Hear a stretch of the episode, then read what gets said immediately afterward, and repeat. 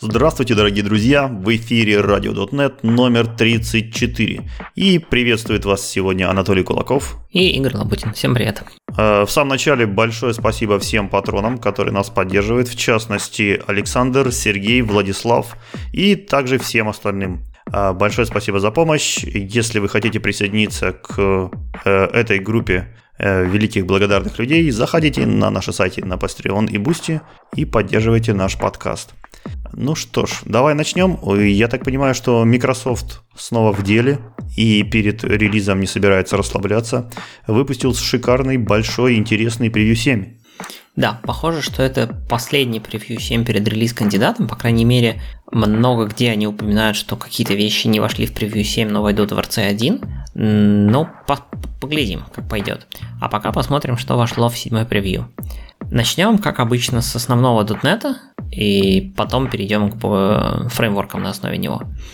Для начала, вы, наверное, если вы следите за Твиттером, вы много видели всяких э, твитов от майкрософтовцев на предмет э, Minimal APIs.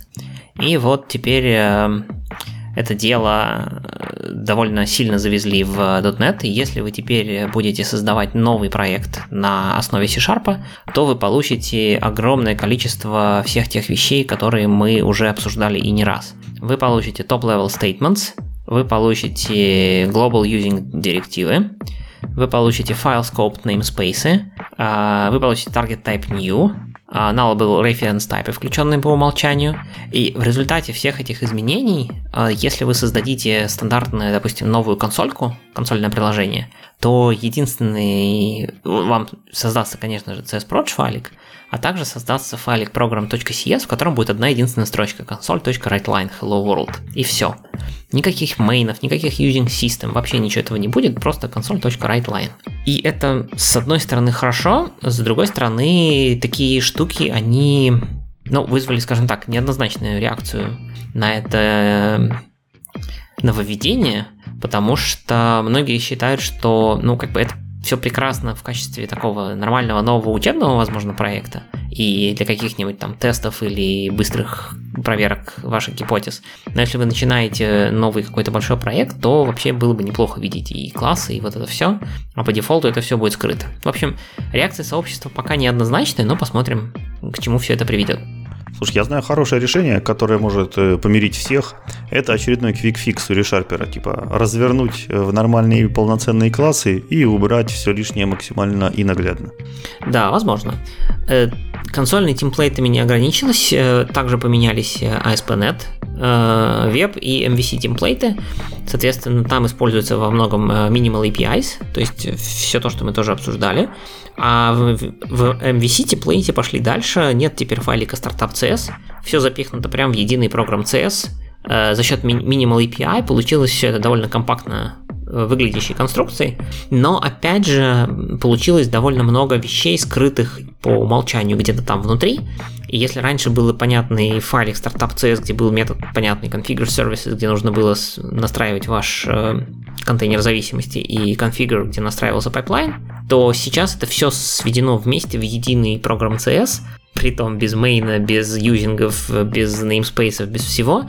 Выглядит это, конечно, прикольно, но вот я пока что-то не знаю. Мне, я, наверное, очень старый, но мне все-таки милее вот старый вариант.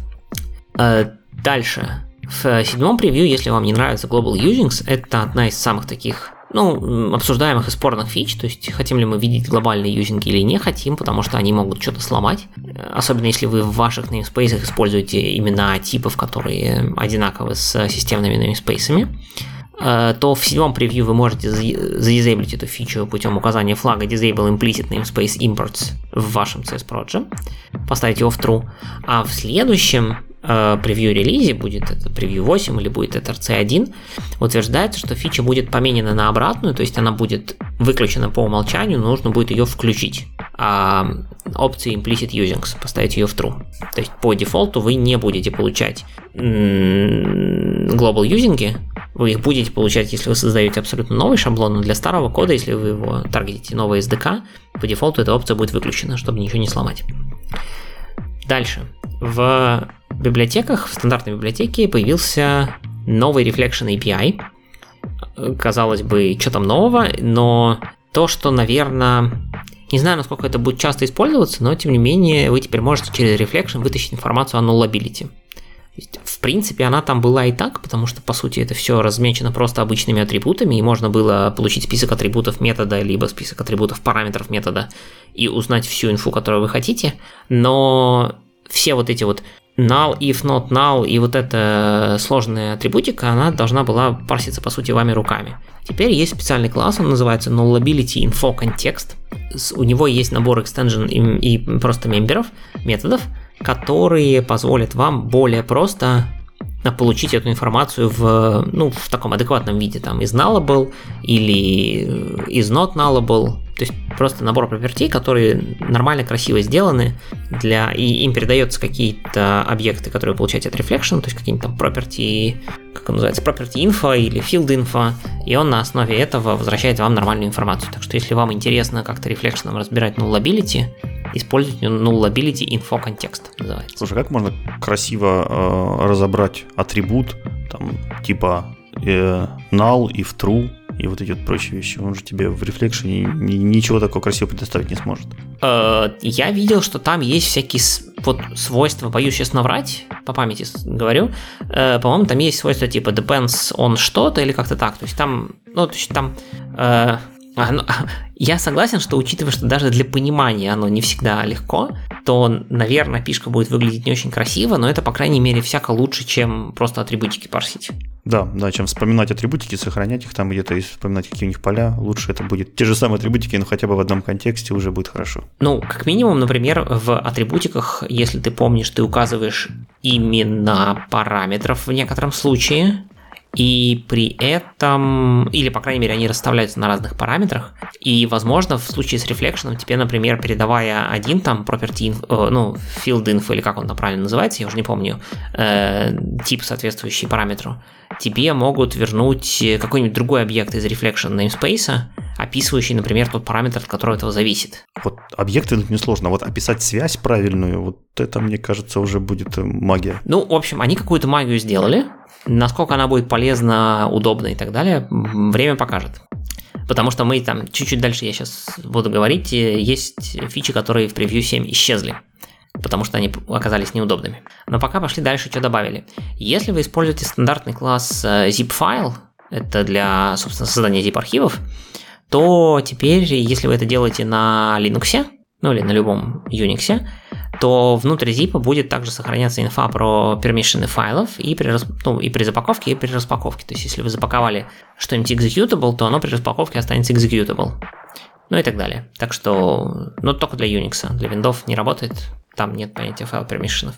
И из интересного добавили Native Memory API. Казалось бы, куда еще? У нас и так есть там огромное количество всяких спанов, memory, стекологов и так далее. Но теперь у вас есть полный практический аналог э, того, что вы знаете из C и C++, там malloc, free, realog, calog, вот это все. Все эти методы теперь доступны в классе, который живет в System Runtime Interrupt Services и называется Native Memory. Теперь вы можете написать nativememory.allocate, передать размер в байтах и получить обратный указатель. А это зачем нужно? Э, видимо, для интеропа. Подожди, но мы раньше как-то справлялись с этим, или это просто систематизировали под одним именем это, или зачем причина? Раньше мы справлялись с этим, ну, как, какой стандартный способ был? Ты говорил new byte array, потом его пинил через э, global handle, как там, gchandle.alloc, по-моему, это называлось тогда, или как-то так, и получал в итоге int.ptr, который мог передавать дальше. Но по сути, то есть ты аллоцировал managed память, а, которая была запинена, и это мешается garbage коллектору, как мы знаем, ну и так далее. Вот. Сейчас у тебя, я так понимаю, что там внутри живет либо virtual либо даже heap который как бы напрямую просто аллокейтит не managed память, которая никак не влияет на garbage коллектор, никак не занимает место, никак не пинится, и, соответственно, она ведет себя просто как обычная хип память, которую ты можешь отдать в unmanaged. А, то есть это уже управление managed, unmanaged памятью без garbage коллектора. Это уже, да, это уже интересно. Это открывает нам интересные новые возможности. Ну, это вот то, как я это пока воспринимаю. Я, к сожалению, не нашел каких-то прям супер use кейсов для этого пока, но посмотрим. Может быть, начнут появляться. Систем текст JSON немножко поменялся, они все еще допиливают всякие штуки там. Если вы когда-либо пользовались XML сериализацией, вы знаете, что можно реализовать э, хитрый интерфейс и получить в итоге методы, которые будут вызываться после десериализации и перед сериализацией. Они позволяли вам, э, скажем так, вручную контролировать, что там происходит в XML, либо в случае с десериализацией, после того, как все десериализовано, выполнить какой-то кастомный код. Например, там, посчитать значение каких-нибудь там, филдов на основе десериализованной информации. Соответственно, появилось э, сейчас новых 4 интерфейса для JSON-сериализации. Они все называются iJSON, и дальше с суффиксами onDeserialized, onDeserializing, onSerialized и, соответственно, onSerializing. Они вызываются, соответственно, либо перед, либо непосредственно после завершения сериализации, и вы можете каким-то образом контролировать, что вы там вообще, как ваш, ваш объект сериализуется в JSON. Не, погоди, погоди, это же совсем не аутентично. Интерфейс какой-то с методами. Должен быть просто магический класс, там, shoot serialize, он validate, вот чтобы ты просто назвал по сигнатуре, смачилась по доктайпингу, и он в рантайме вызвался. Вот это вот как работал настоящий XML сериалайзер. Где наша магия? Ну, нет, магии нет, все явно, вот прям явнее не бывает.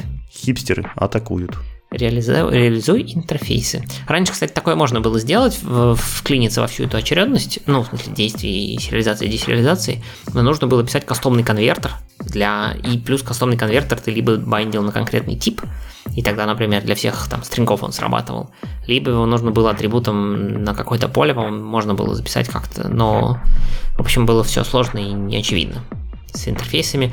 С одной стороны проще, с другой стороны это будет загрязнять ваши модельки, например, потому что если это у вас просто plain old, как там называется, plain old э, C-Sharp Object, да, то так у вас появятся еще вот методы какие-то.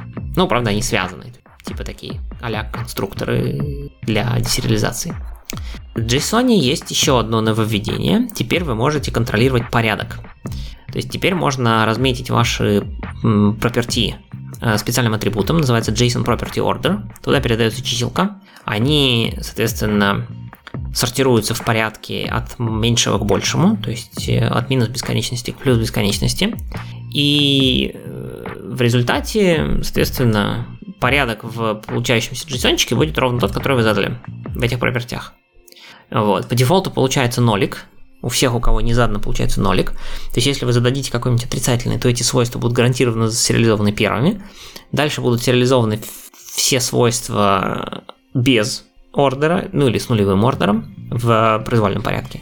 И потом дальше, соответственно, текст с положительным ордером. То есть, если вам важен порядок сериализации JSON, непонятно зачем, но вдруг, то берите новый превью, там это есть. Ну, знаешь, JSON можно использовать, например, для написания каких-нибудь математических действий, где, в принципе, порядок исполнения математических, математических действий очень важен. Или там для запросов, когда запросы пишут, например, к Монге в виде JSON. Там очень важно, что ты сначала сделаешь селект или фильтр. Я согласен, но я, я вот как-то XML воспринимаю как формат, где порядок важен. JSON почему-то вообще не воспринимаю. Это, это нормальное чувство. Лучше вообще JSON не воспринимать как нормальный формат. Вот. Может, он скорее сдохнет тогда. Да, непонятно. Будем в XML, в Ямле, в Ямле, в Ямле будем возвращать боди и писать реквесты. Ну ладно, пошли дальше. JSON пока сдыхать не собирается, поэтому в System.Text.json в его UTF-8 JSON Writer появился новый метод, называется WriteRawValue. Если у вас есть какой-то кусочек текста, который уже является валидным JSON, э, или, возможно, не очень валидным, то вы теперь можете его прям вот записать в выходной поток э, через write raw value, и там есть опциональный аргумент вообще проверить валидность или нет. Если его передать false, то он вообще даже ничего проверять не будет, поверит вам на слово и э, запишет его просто в выходной поток.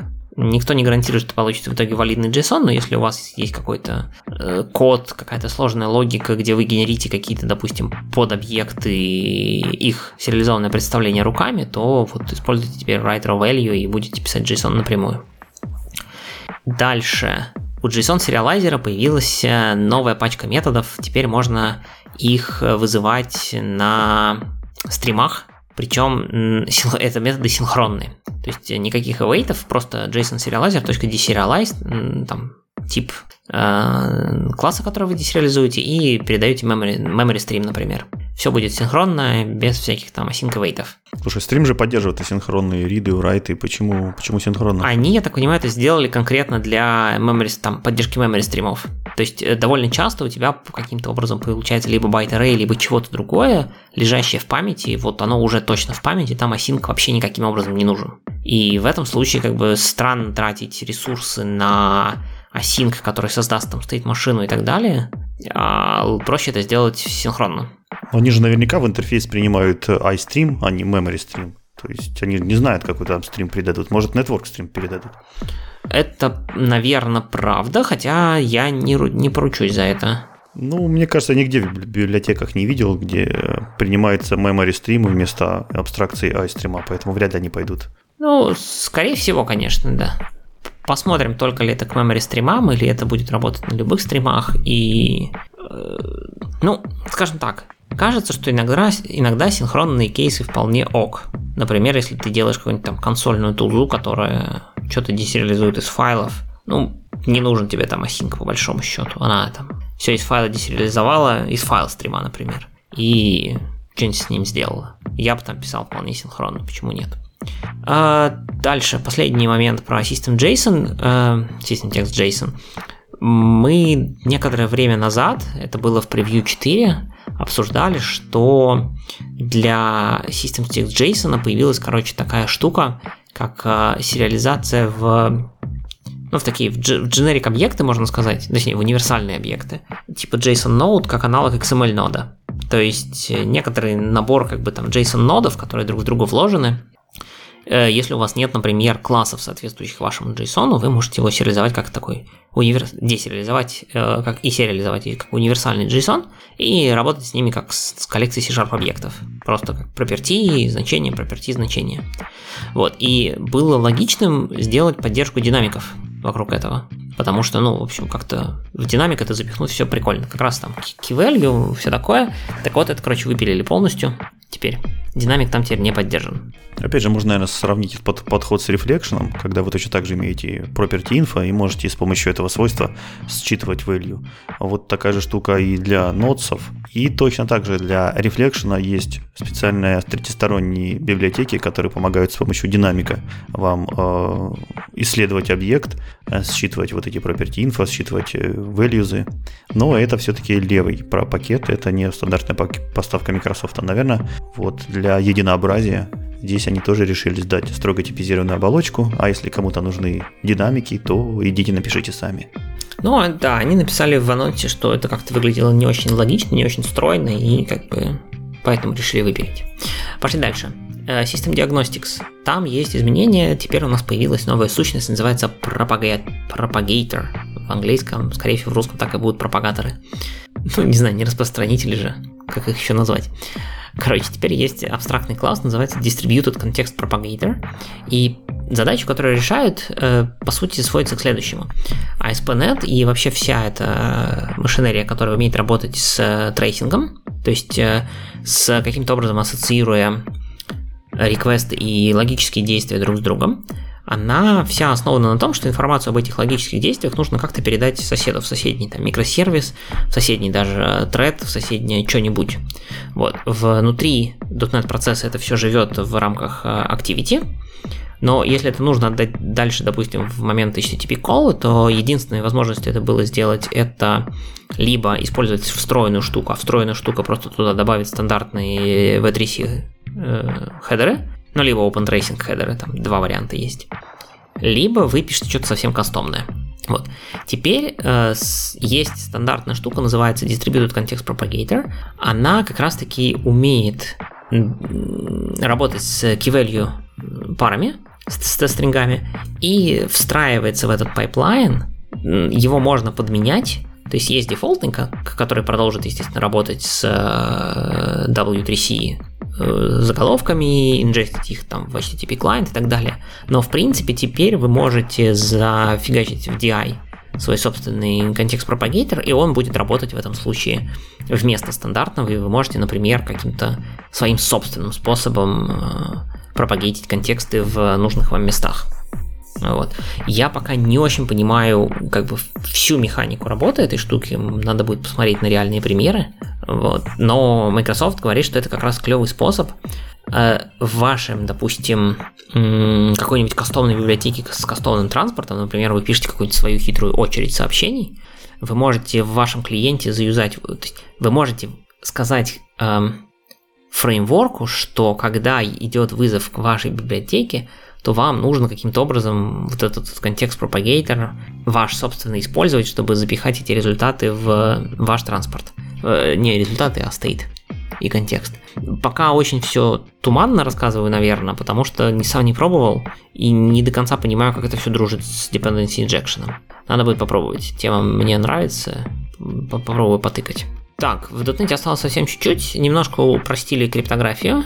Раньше для того, чтобы там, короче, заюзать какой-нибудь там, не знаю, симметрическое шифрование с ключиками, вам нужно было взять, например, byte array, в котором лежат ваши зашифрованные данные, обернуть его в memory stream, его обернуть в CryptoStream, его уже вызвать, э, его передать в методы, соответственно, шифрования, получить в ответ тоже стрим, его обернуть в memory stream, из него прочитать, собственно, байтики расшифрованные. Теперь есть нормальный метод, который можно просто передать byte array, он вернет байт и все будет хорошо. Вот. Так что удобно стало теперь. И последнее изменение это мы тоже обсуждали э, write и XOR execute поведение, то есть э, возможность защищать странички в памяти, чтобы они были либо для записи, либо для исполнения. Так вот, теперь это доступно для всех платформах и для всех архитектур. По дефолту это включено только, понятно, на Apple M1, но на всех остальных можно взять переменную под названием .NET, подчеркивание enable write XOR execute, поставить ее в единичку, и вы получите такое поведение на всех, везде, где вы эту переменную заюзали. Единственный минус это пока имеет некоторый э, эффект на том, как стартует ваше приложение, у вас примерно будет на 10% оно медленнее стартовать, но с этим они обещают поработать и в следующем релизе сделать все хорошо.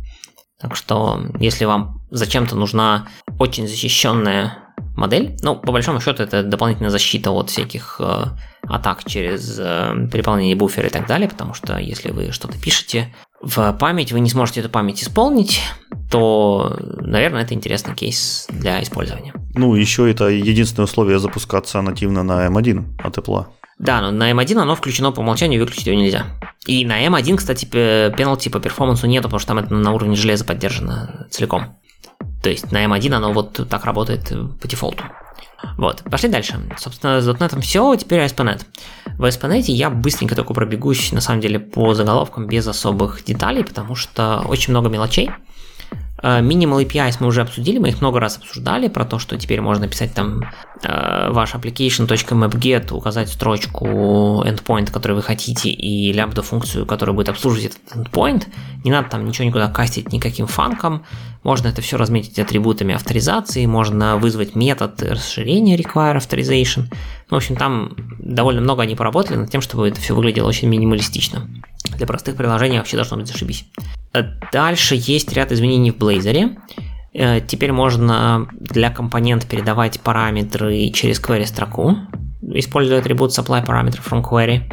Далее, э, причем его нужно указывать дополнительно к обычному параметру атрибуту, то есть вам нужно два атрибута указать на э, property. Дальше добавились всякие полезняшки, типа там можно в, в истории браузера поменять URL, а не добавить его в историю. То есть вы можете сказать navigate to и указать URL с флажком replace true, и тогда он в истории браузера заменит последний, последний entry на новый. Ну и, и вы, естественно, туда перейдете. Э, в компонентах добавилась штука под названием dynamic component.instance, то есть есть теперь instance property, где можно быстрее добраться до, собственно, инстанса. Э, в очередной раз улучшили интероп между JavaScript и .NET, то есть теперь есть, если вы посылаете стримы из от JavaScript в .NET, то теперь в .NET у вас есть интерфейс под названием IGS Stream Reference, откуда вы можете, собственно, читать просто как обычный .NET стрим, данные без всякого base64 энкодинга и так далее. Это позволило сделать, во-первых, large, large file upload, во-вторых, э, сделать более быстрые файл аплоды, потому что не нужно теперь этого промежуточного кодирования э, контента в Base64, чтобы строчка передать в Blazor. Все передается массивчик, ну, в смысле, стримом, по сути, прямо в .NET. Из Blazor можно менять теперь э, head элемент, то есть всякие тайтлы, мета, теги, вот это все теперь можно менять. На select элементах теперь можно сделать multiple атрибутик, то бишь мультиселект поддержан. И это все про Blazor. Потихонечку двигается вперед поддержка HTTP 3. Э, в Kestrel завезли превью вариант. Вообще, HTTP 3 это...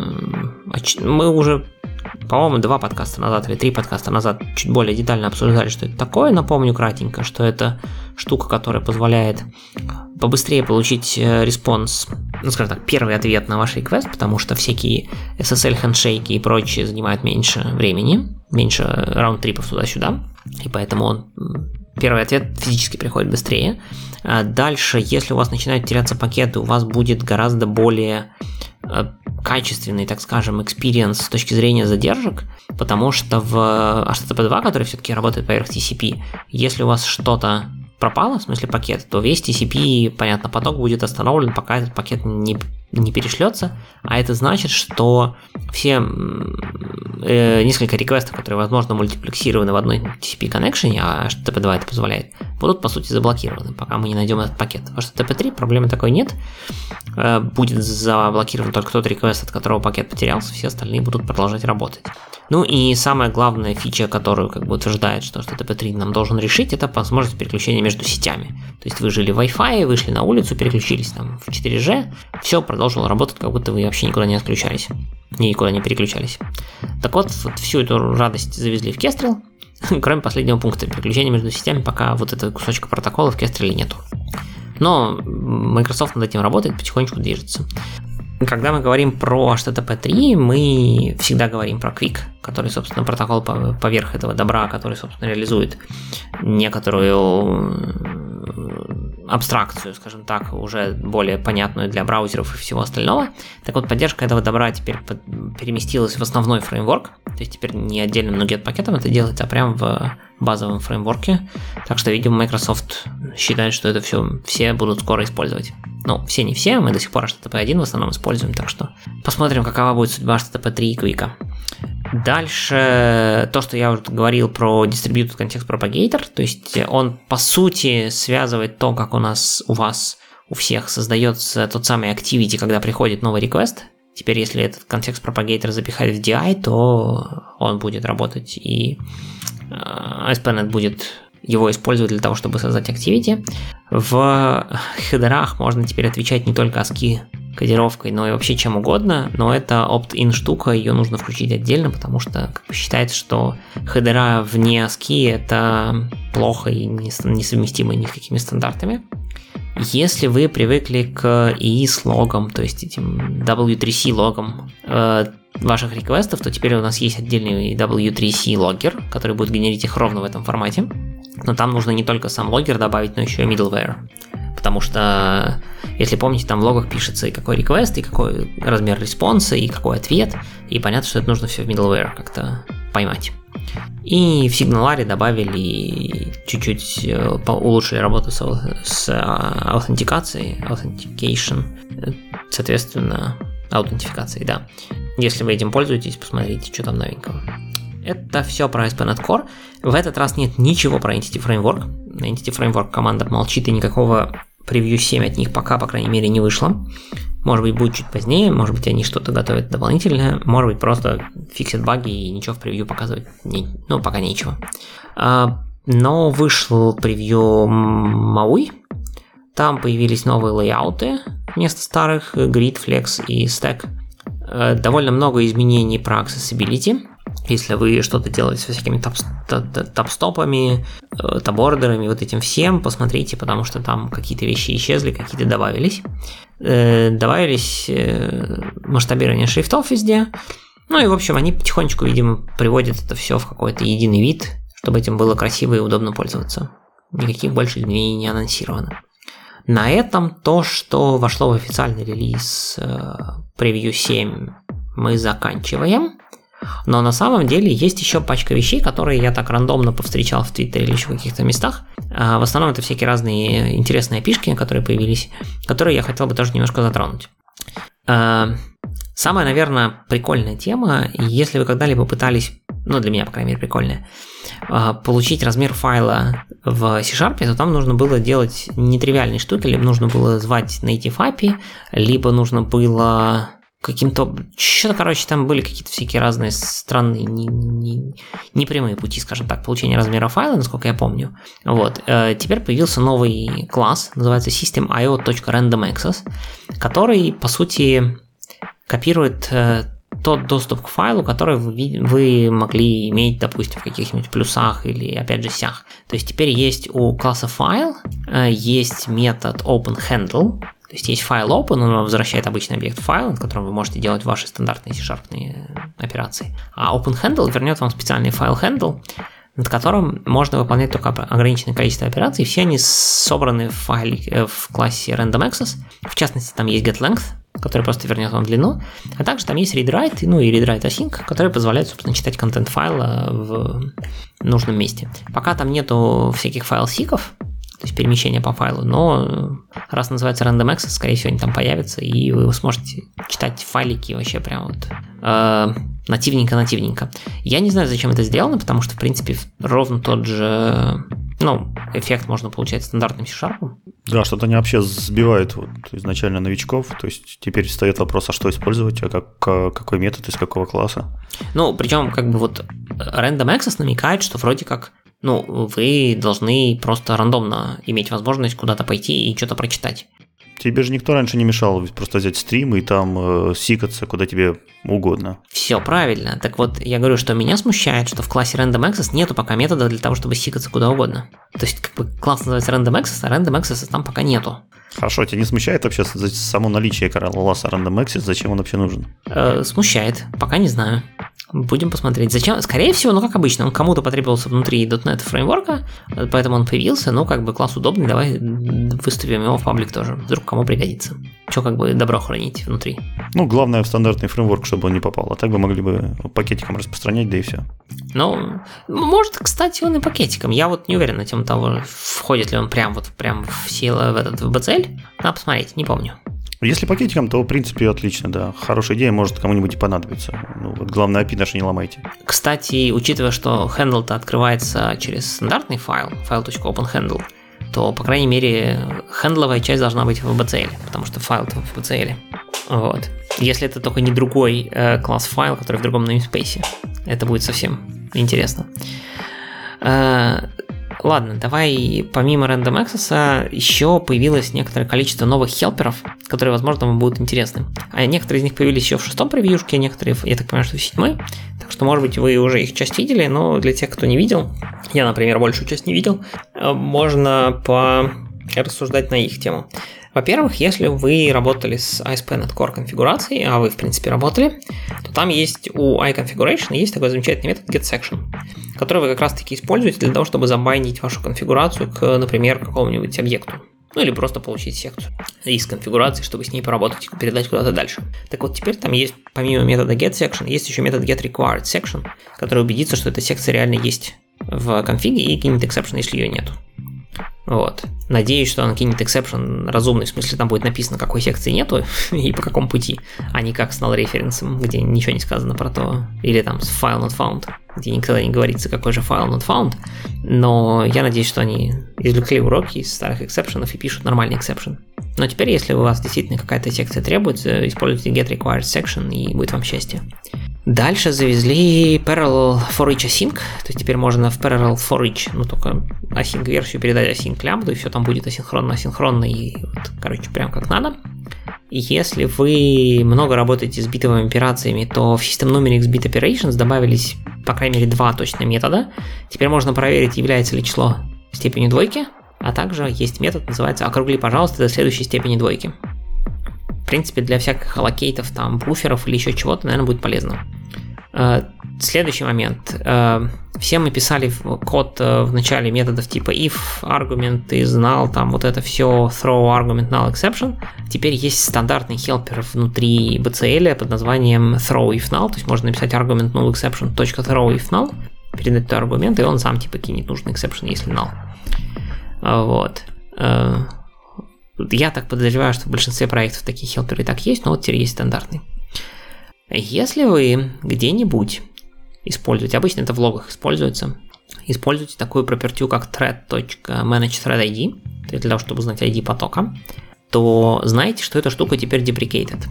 Потому что она на самом деле довольно трудоем, трудоемка, в смысле, что несмотря на то, что свойство, по-моему, даже статик, ну или там thread, надо было сказать thread.current.manageThreadID, по-моему, и это приводило к каким-то локейтам лишним, довольно тяжелым. Теперь стало проще, теперь в э, классе environment есть просто статическая пропертия, называется current manage thread ID, которая для каждого треда будет возвращать его собственный thread ID. И такая же история для process ID и process name, по-моему. Э, раньше нужно, чтобы знать process ID, нужно было создать экземпляр класса process и узнать у него ID. Ну, типа process.current.id. Это было очень дорого. Теперь можно сказать environment.process.id, и у вас будет ваш process ID. Это прям, мне кажется, тоже для всяких логов полезно. Э, Возвращаясь к консейфу и всяким таким штукам, теперь у нас есть не только thread.start, у нас теперь есть thread.unsafeStart. Вполне себе паблик опишка, но unsafe. Unsafe она в том смысле, что она не капчурит никакого execution контекста. Если вы знаете, что такое execution контекст, и вы знаете сценарий, когда вам не нужно его капчурить, для вас теперь есть специальная пишка. Более подробно рассказывать не буду. Следующий момент, э, мне просто понравилась штука, а, не все знают, сколько у нас вообще таймеров есть в .NET. Если я правильно помню, их у нас 4. WinForm, VPF, э, System Trading, по-моему, System Trading таймер и System Timers таймер, или как-то так. Ну, короче, 4 таймера есть в .NET, если мне память не изменяет, теперь 5. Теперь у нас есть класс под названием Periodic Timer, который очень забавный. У него нету никаких колбеков, нет ничего такого. То есть вы просто создаете таймер, указываете в конструкторе Э, какой период этот таймер будет, и дальше вызываете тупо метод, э, называется wait for next tick async. Ну, естественно, вызываете вы его там в, с await, то есть вы говорите await timer.wait for next tick, и ваш метод аккуратненько засыпает до следующего тика. Делаете вы это, естественно, в цикле, ну, таким образом у вас получается таймер, где э, в некотором смысле это очень похоже на await, там, task.delay нужного периода, но вот здесь таймер чуть умнее, он будет учитывать там время выполнения вашего кода вне таймера, ну и так далее. Так что теперь есть и такая штука. И последнее, что я хотел здесь рассказать, это про атрибутик Caller Argument Expression. Мы тоже, наверное, с полгода назад, наверное, в каком-то из выпусков обсуждали, что есть такой клевый аргумент, о, атрибут, который приводит к тому, что если пометить им стринговый параметр вашего метода, то в этот стринговый параметр будет передан э, прям вот текст э, того, как ваш метод был вызван. Ну, то есть, например, в ассертах это прям будет вот э, текст того, что написано в ассерте э, прям в коде. Там assert x больше 5, там прям будет написано x больше 5. Вот. Хотя в параметр будет передано bool, понятное дело, больше он 5 или не больше 5. А в такую строчку будет передано прям выражение. Очень удобно для логирования, например. Так вот, проблема была в том, что атрибут этот давно живет в .NET, он в BCL есть, но он не реализован был. Все, наконец-таки его реализовали, вмержили этот код. Теперь, если вы возьмете последний, последний, последний .NET 6, то он там будет и будет работать. Мало ли вам зачем-то это было надо, ну, мне показалось интересным. Все, на этом с .NET 6 Preview 7 можно закончить. Э, больше там ничего интересного и нового не завезли. Ну, и так, в принципе, отличный большой развернутый списочек получился. Нам хватит э, поизучать и посмотреть. Слушай, а я вот слышал, что еще в интернетах очень гуляет бурление по поводу а, другой мегафичи, которая называется Static Abstract Interface Members. Э, и мне кажется, у тебя есть что сказать по этому поводу. Ну, мне кажется, мы записали уже довольно много выпусков, потому что я могу сказать, что и эту тему мы тоже обсуждали в каком-то из выпусков давно, но сейчас она обрела некоторое практическое применение, и поэтому немножко давайте расскажем еще разок. Значит, во-первых, давайте начнем немножко, в принципе, с другой стороны, и скажем, что то, про что я буду рассказывать, это является превью фичей. И это не просто слова, потому что это входит в какой-то очередной превью, это прям новая концепция в .NET появляется штука под названием Preview Features. Что это такое? Вы можете э, взять ваш код, например, метод или пропертю, или вообще сборку целиком, и пометить его атрибутом requires preview features. Это атрибут, просто он без параметров, без всего. Дальше. Есть э, соответствующий анализер. Его поведение я сейчас расскажу. Значит, что он делает? Он смотрит, есть ли в той сборке, которую вы используете, то есть вы, например, референсите сборку или там из нугет пакета, или просто там в вашем соседнем проекте, или просто делетку какой-то. Если в сборке, которую вы референсите, есть хоть что-то, помеченное флагом requires preview features, то, соответственно, в той сборке, которую вы пишете, из которой вы используете, либо должно быть тоже такой флаг, либо вы ее должны компилить с этим флагом. Ну, в смысле, поскольку его можно задать на уровне assembly, вы можете просто прям в, в CS Project написать, что requires preview features true, и это будет считаться, что вы такой атрибут задали. То есть, э, таким образом, это все сводится к тому, чтобы вся цепочка, как с async вся цепочка использования была помечена таким атрибутом. То есть, э, если вы используете такую сборку с превью фичами, то ваш код тоже должен быть помечен, как что он тоже требует features. Аналайзеров пока еще нету, в .NET 6 Preview 7 его не, э, не завезли, но скоро будет. Вот. Соответственно, вот это позволит команде .NET такие фичи, как, про которые я сейчас буду завозить, э, говорить, завозить на самом деле в уже релизный .NET 6, прям, он будет прям в релизе все это в коде, но выключено по умолчанию, пока вы такой атрибутик не вставите. Мне кажется, прикольная тема. Теперь, собственно, про фичу. Действительно, они завезли статические абстрактные методы интерфейсов. Что это такое? Значит, мы объявляем метод статически абстрактный, то есть по сути у него есть э, его declaration, то есть список параметров, возвращаемое значение, никакого implementation нету. В типах, которые реализуют этот интерфейс, нужно этот метод заимплементить. Причем надо понимать, что типов, которые реализуют кучу интерфейса, э, наоборот, один интерфейс может быть реализован огромным количеством типов по большому счету. И каждый из таких типов обязан такой интерфейс, метод такого интерфейса статически абстрактно реализовать. Дальше, соответственно, вы не можете э, статик комбинировать с виртуалом, и вы не можете эту функциональность использовать в классах. А, вот. То есть э, статически абстрактные методы в классах недопустимы. Вот. И более того, такие методы, методы которые статически абстрактные. Если вы обращаетесь к объекту через его интерфейс, то есть вы, например, закастовали его к интерфейсу, то такой метод вызвать будет нельзя. Вот такая вот магия. Слушай, ты очень много всего наговорил, а зачем вот так все сложно? Зачем это понадобилось вообще? Вот.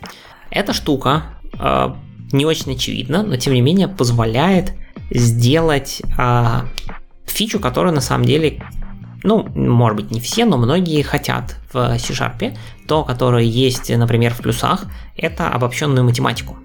То есть вы можете, например, написать свой класс, который будет иметь эм, такую возможность, как, например, поддерживать сложение или деление, или там битовые операции которые по умолчанию компилятор, естественно, не позволит применить к вашему, там, не знаю, допустим, вы пишете комплексные числа, класс комплексных чисел, вы не сможете их умножать друг на друга звездочкой в C-Sharp, в коде просто, потому что, ну, ну нельзя.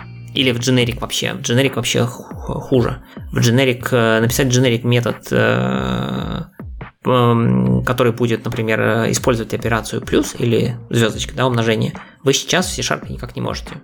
Ну, потому что компилятор скажет, а я вот, я фиг знает будет уметь этот класс умножаться или не будет. Теперь будет можно. Как это сделано? В стандартных библиотеке теперь есть пачка интерфейсов. Их реально дофигища. Они называются следующим образом. I-addition operators, I-division operators, I-comparison, I-bitwise, I-additive identity, I-min-max value, I-number, I-binary number, I-floating point.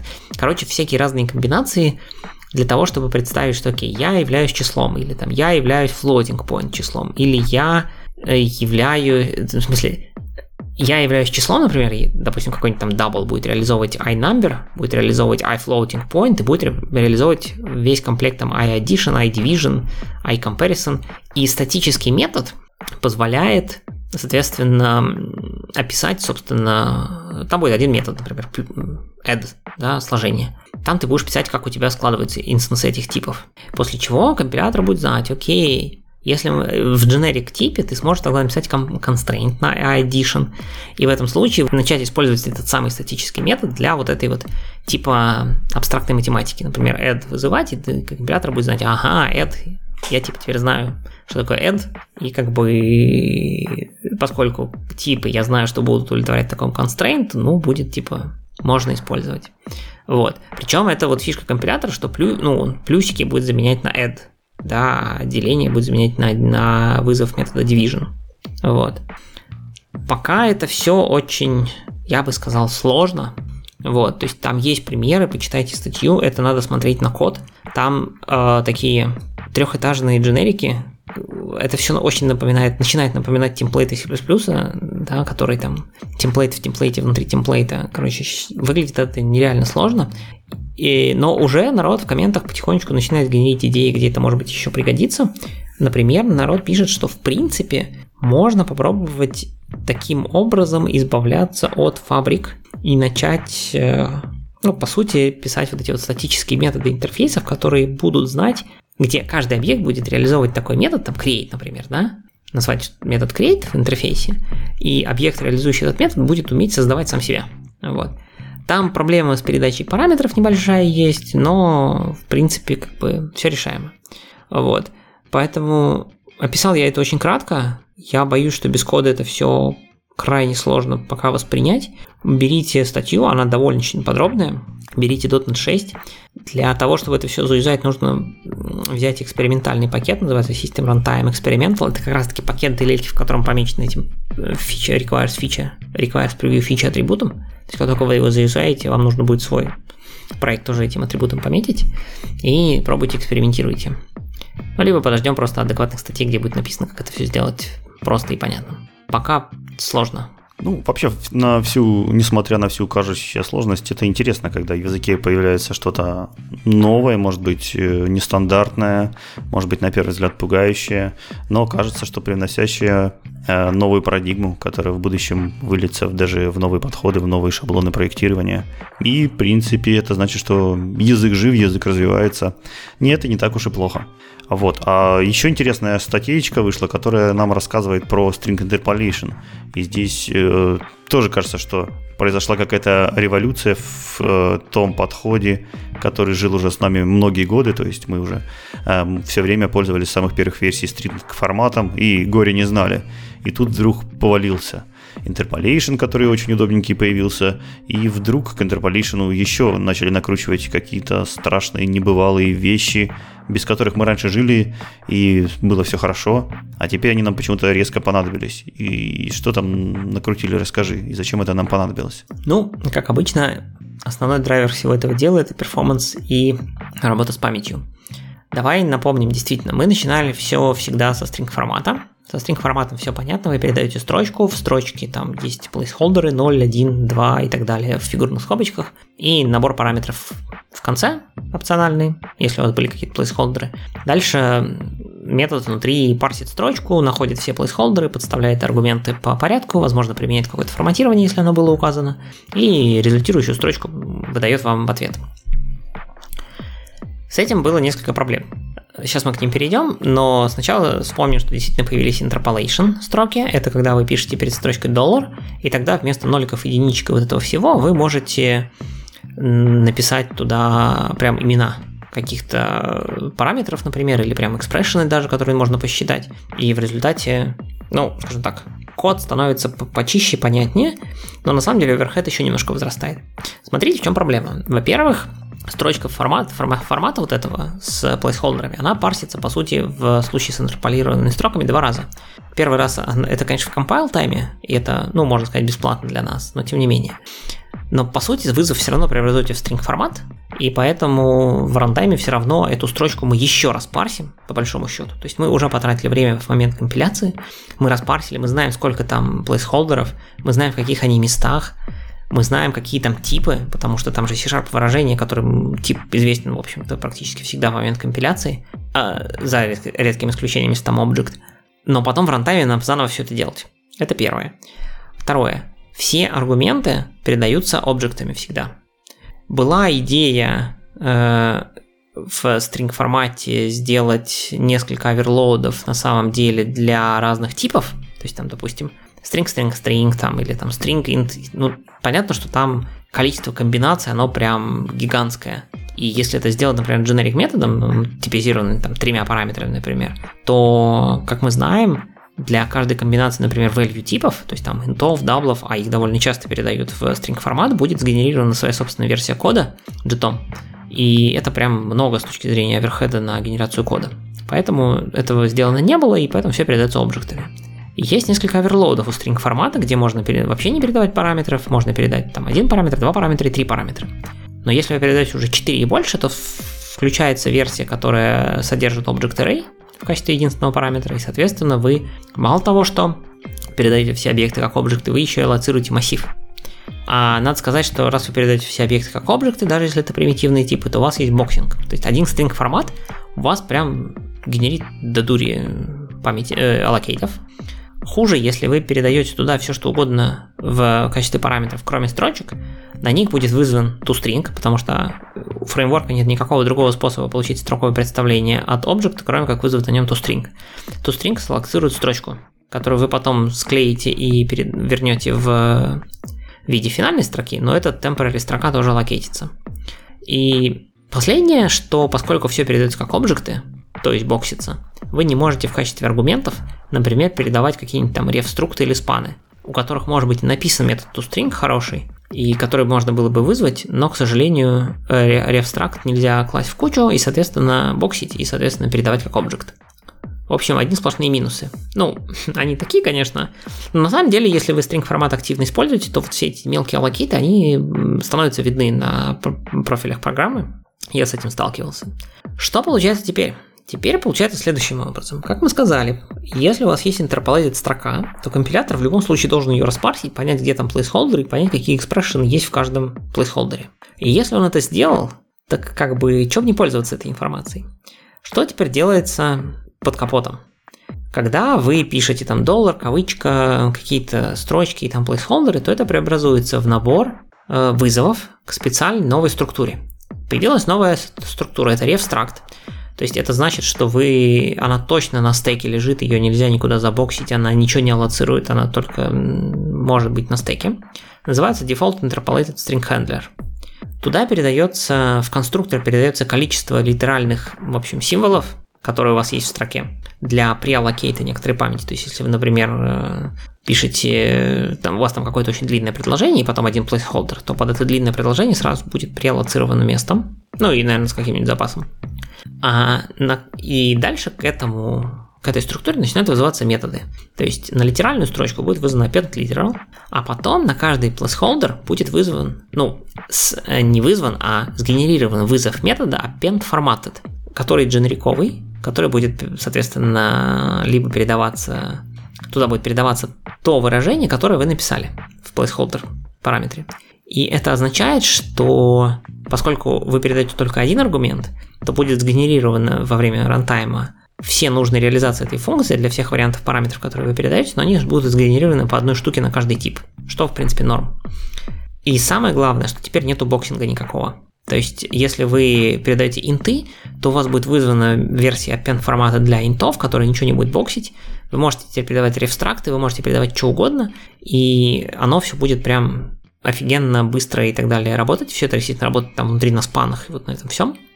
Естественно, есть э, на, для объекта, ну, потому что у вас могут быть объекты, которые вы передаете в качестве placeholder значений. Ну, объект и объект, на нем вызовется toString, потом, понятно, впишется куда нужно. Вот. Э, в конце вызовется метод toString endClear, который освободит всю ненужную память, хотя она на стеке, и вернет вам строчку готовую, собранную прям из э, того, что получилось собрать из всех вот этих вызовов. То есть, по сути, allocate у вас будет только один в самом конце и ровно на ту строку, которую вы собрали. Это прям супер. Такой очень оптимальный string внутри получается. Для того, чтобы все это работало еще более эффективно, э, есть несколько способов вклиниться в эту работу, вот это всего фреймворка.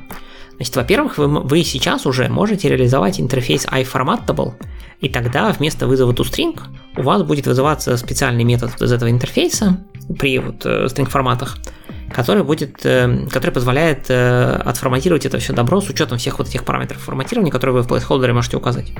Так вот, теперь появился новый интерфейс, называется iSpan Formattable, который передает вам span, в который можно писать. И таким образом вы можете, если у вас какая-то очень там high performance штука, которую нужно быстро очень сериализовывать, допустим, строки, вы реализуете iSpan formattable, пишете в спаны, не аллоцируете никакой памяти, все будет быстро и хорошо работать. Дальше следующее. В методе вы можете, вот это тоже сложная концепция, лучше рекомендую почитать статью, но я просто упомяну, что вы можете в методе э, пометить, не пометить, добавить параметр с типом default interpolated string handler, и тогда если вы передаете интерполированную строчку в такой метод, то на самом деле все это будет развернуто вот в вызовы этого э, специального билдера. В статье есть огромное количество рассмотренных примеров, где это может быть полезно, и как вы можете туда передавать дополнительные параметры. Вот. Также эта штука хорошо интегрирована с формат-провайдерами, то есть вот если вы знаете, наверное, что вы можете, как я говорил, в плейсхолдерах написать там имя переменной, двоеточие и там какие-нибудь, например, если это для даблов, там в каком формате его вывести, там в Scientific или с точечкой или еще как-то, то вы можете через реализацию интерфейса IFormatProvider написать туда на самом деле вообще все что угодно, и ваш формат провайдер будет интерпретировать этот текст после двоеточия, как вы хотите. Это вся штука, все это синтегрировано, и все будет хорошо. И самое главное, они все это синтегрировали еще и со String Builder, поэтому если вы в String Builder пишете типа append формат и туда передаете интерполированную строчку, то строчка не будет аллоцироваться, и оно будет все писаться прямо напрямую внутрь Builder. Короче, они там такую накрутили крутую магию внутри. Вот почитайте статью, посмотрите, как это все вообще работает и устроено. Но, в общем, теперь, если вы... Теперь не надо бояться использовать интерполированные строчки, потому что они будут работать быстро, хорошо и гораздо лучше, чем обычный стринг-формат. Стринг-формат, кстати, будет тормозить. Ну, неплохо, неплохо. Слушай, отлично, отличные оптимизации. И несмотря на то, что это кажется со стороны как какая-то экономия на спичках, которая, в принципе, никогда никому не нужна, ну, мы там передаем JSON гигабайтами, а тут вдруг решили какие-то форматы оптимизировать. Но на самом деле это действительно очень, очень большой пласт и памяти, и перформанса занимают подобные маленькие спички. Если их оптимизировать, то в куче это выйдет э, хороший прирост. Да, потому что такие, такие строчки очень часто являются какими-то там комбайнд ключами. Например, вы хотите построить там сложный ключ из трех э, значений. Вы их там, не знаю, через подчеркивание объединяете в строчку и кидаете в какой-нибудь дикшенери от стринга во что-нибудь. И вот собирание этих ключиков каждый раз, оно довольно затратное может быть и сильно ударить по вашей памяти, если вы это делаете часто. Вот для таких случаев вот эти новые interpolated стринги будет прям вообще самое оно. Так, я правильно понял, что нам ничего включать не надо, там атрибуты проставлять не надо, это все у нас будет с новой версией C-Sharp? Да, это все с новой версией C-Sharp. Вам нужно только проставить lang preview, по-моему, ну, типа, следующая версия, типа, поддержана. И дальше вся эта машинерия будет работать сама. На самом деле, просто компилятор будет знать, что да, окей, можно переписать. То есть это даже версия .NET, наверное, не C-Sharp. Наверное, .NET. Вот сейчас не знаю. Скорее всего, да, достаточно затаргетить .NET 6. Угу. Хорошо, ты нам огромное количество нововведений по э, и по языку, и по всему э, фреймворку уже рассказал. Большое тебе спасибо, было интересно. Теперь да, я что-нибудь по, повнесу. У меня тут интересная статичка есть про самый лучший редактор на свете. Э, вышел новый ReSharper и Rider 2021.2. И у него появилось тоже много-много интересных вещей, кроме стандартных а, оптимизаций, э, больше квикфиксов и прочего всего. Есть несколько пунктов, на которых хотелось бы остановиться. Э, прежде всего, код-анализ. Э, код-анализ научился понимать нативно такие вещи, как array empty, event args empty и type empty types. То есть теперь нам советуют заменить на empty аналоги Э, все ваши создаваемые, скорее всего, ручками пустые массивы, пустые э, массивы типов и так далее. В общем, это позволит вам без, без всяких новых аллокаций передавать э, пустые аргументы, что тоже, в принципе, часто бывает нужно. Э, далее он научился понимать из editor конфига специальное свойство, которое называется generated code. Благодаря ему он теперь знает, в каких э, файлах вы генерите обычно код, и, соответственно, относится к этим файлам уже с определенными правилами, которые у него есть для сгенерированных файлов. В плане nullable reference типов э, я расскажу отдельно, это большая интересная тема. Здесь бы хотелось упомянуть, что вышел новый пакет JetBrains Annotations, и в этом пакете все типы помечены с, помечены с э, учетом nullable reference типов. То есть теперь вы можете э, использовать JetBrains атрибуты вместе с рослиновскими nullable типами. Улучшилась поддержка source-генераторов. В частности, они были интегрированы абсолютно везде в систему. Например, ворнинги и эроры теперь отображаются непосредственно в коде. Если эти эроры и ворнинги произошли в сгенерированном коде, то они э, в редакторе видны у вас из того места, который порождает этот код. А также в различных там подсказках, тултипов и так далее. Например, в Solution Wide Analysis теперь там тоже включены все ворнинги и эроры из сгенерированного кода, что очень полезно. То есть вы можете искать э, всякие ошибки, недочеты, опечатки не только в вашем собственном коде, но и том, который породили генераторы. Э, также у нас теперь этот код полностью участвует в find usage, в всяких наследованиях, в навигациях. В общем, пронизан э, полностью всей системой типов JetBrains. Интересное нововведение коснулось HTTP клиента, э, точнее будет сказать его поддержки урлов. А, в одном из прошлых выпусков мы уже обсуждали, что ядро ReSharper научилось хорошо понимать э, роуты то есть оно знает, в каком контроллере роут объявлен, э, как он был примаплен на endpoint и как он э, может вызваться с помощью HTTP клиента. Вот теперь, когда вы пишете у HTTP клиента э, метод получения ресурса по какому-то по какому-то урлу, ReSharper знает все урлы, которые есть в ваших контроллерах, которые были объявлены с помощью атрибута route или с помощью атрибута HTTP метод или еще как-то, и подсказывает вам в IntelliSense, что вы можете сюда подставить, что очень удобно. То есть, если у вас есть контроллер с помеченным атрибутом users, то э, из другого проекта, вызывая HTTP клиент, get, например, ReSharper скажет, что вы можете по, строч, по строчке users получить доступ к тому контроллеру, вот, над которым вы это все объявили. А также здесь включена на навигация, то есть это теперь уже не просто строчки, это просто представление строчек. По правде уже это а, настоящие навигационные объекты, то есть можно по ним навигироваться. А, очень интересный эффект получается при переименовании. Если у вас вдруг э, в контроллере это больше не юзеры, а теперь вы это переименуете там какие-нибудь пиплы, то и э, тот HTTP клиент, который вызывал этот э, контроллер по данному урлу, он тоже теперь больше перестанет вызывать юзеров и станет вызывать пиплов, э, что смотрится довольно забавно.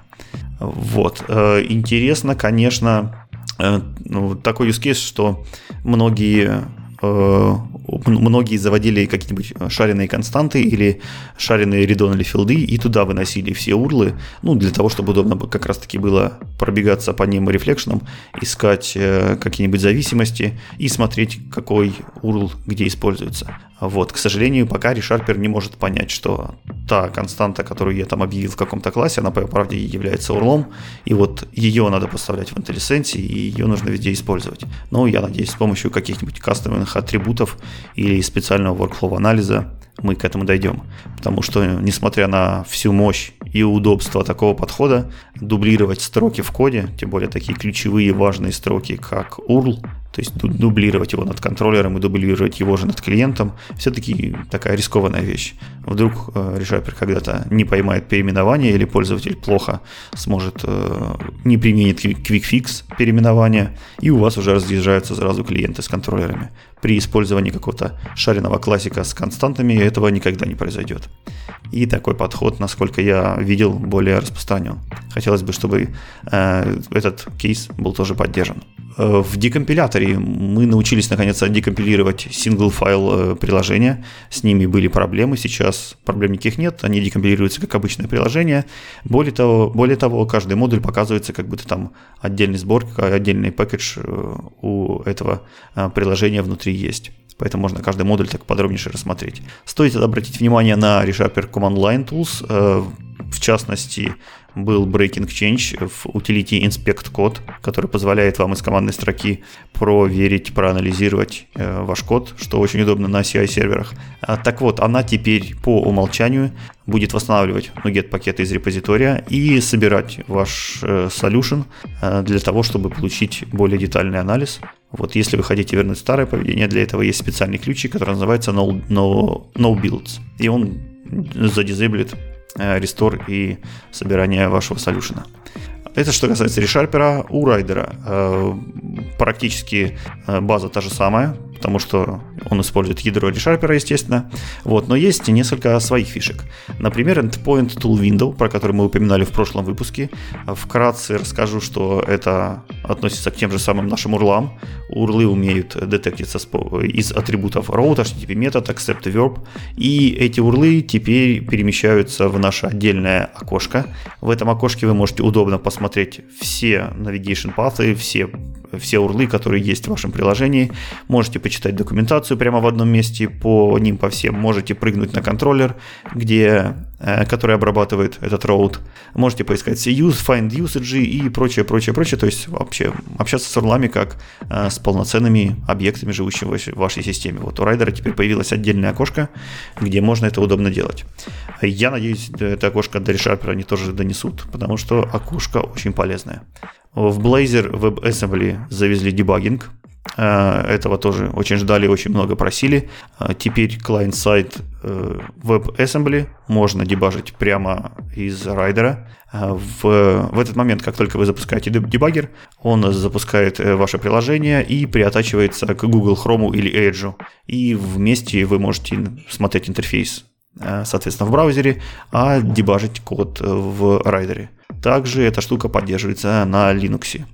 Еще одна интересная вещь – это поддержка Apple Silicon M1. Э, у райдера теперь появилась э, с этой версии специальная сборка, которая называется Apple Silicon Edition, и в ней э, он собран с полной поддержкой чипа M1. Вот, поэтому тем, кому интересна эта штука, обязательно ставьте, пробуйте. Внутри это все сделано ну, бэкэнд .NET сделан на .NET 6 Preview 4, и который как раз-таки уже заявил поддержку некую M1. Вот будем вместе пользоваться, вместе тестировать, насколько это все хорошо работает под новыми, э, под новыми MacBook'ами. Прекрасно. То есть видно, что и Rider, и Sharper хорошо развиваются. А помимо Rider у нас есть и другие IDE для .NET, например, Visual Studio. Там тоже есть определенное развитие, но пока оно такое Э, достаточно скрытая, я бы сказал. Речь идет о Visual Studio 2022 Preview 3. Там э, в этот раз нету никаких новых иконок, там вот этого всего, но есть несколько тоже нововведений интересных, давайте мы их посмотрим. Во-первых, это Personal and Team Productivity заголовок, который на самом деле объединяет в себя довольно много всяких мелких фич, но вполне тоже почему бы и нет. Во-первых, если вы когда-либо оттачились к процессам из Visual Studio, то теперь вы будете рады узнать, что диалог э, полностью асинхронный, то есть он не будет подвисать, пока там список процессов генерится и так далее. Для всех процессов показываются command line аргументы. Для ИИСовых процессов э, показывается еще дополнительно некоторая ИИС информация. И можно теперь включить режим э, Tree то есть отображать процессы в виде дерева на самом деле, что может быть вам полезным, когда вы разбираетесь в вашей сложной иерархии процессов, например, вашего приложения, если оно состоит из многих процессов дочерних. Дальше завезли новый... У них это называется New Project Designer, то есть э, тот набор свойств, который вы задаете для проекта при создании, но я так понимаю, что это работает и для свойств текущего проекта тоже. Теперь это э, такой как они называют, одноколоночный интерфейс со всеми опциями, с нормальными дескрипшенами, то есть с удобным поиском по опциям, то есть не куча вкладочек типа debugging, тут общий property, тут какой-нибудь там code signing, тут еще что-нибудь, а просто общий сплошной, сплошной список опций, как-то сгруппированных в определенные, скажем так, категории, где можно легко по ним искать и с нормальными текстом сопроводительным, что это вообще значит. И они улучшили еще темную тему, и если вы пользовались, пользовались стандартной темной темой Visual Studio, там некоторые цвета были, ну, скажем так, излишне яркими, на мой вкус. Теперь они стали немножко более приглушенными и действительно не сильно бросаются в глаза. И, в общем, темная тема стала, по крайней мере, на скриншотах я только видел пока.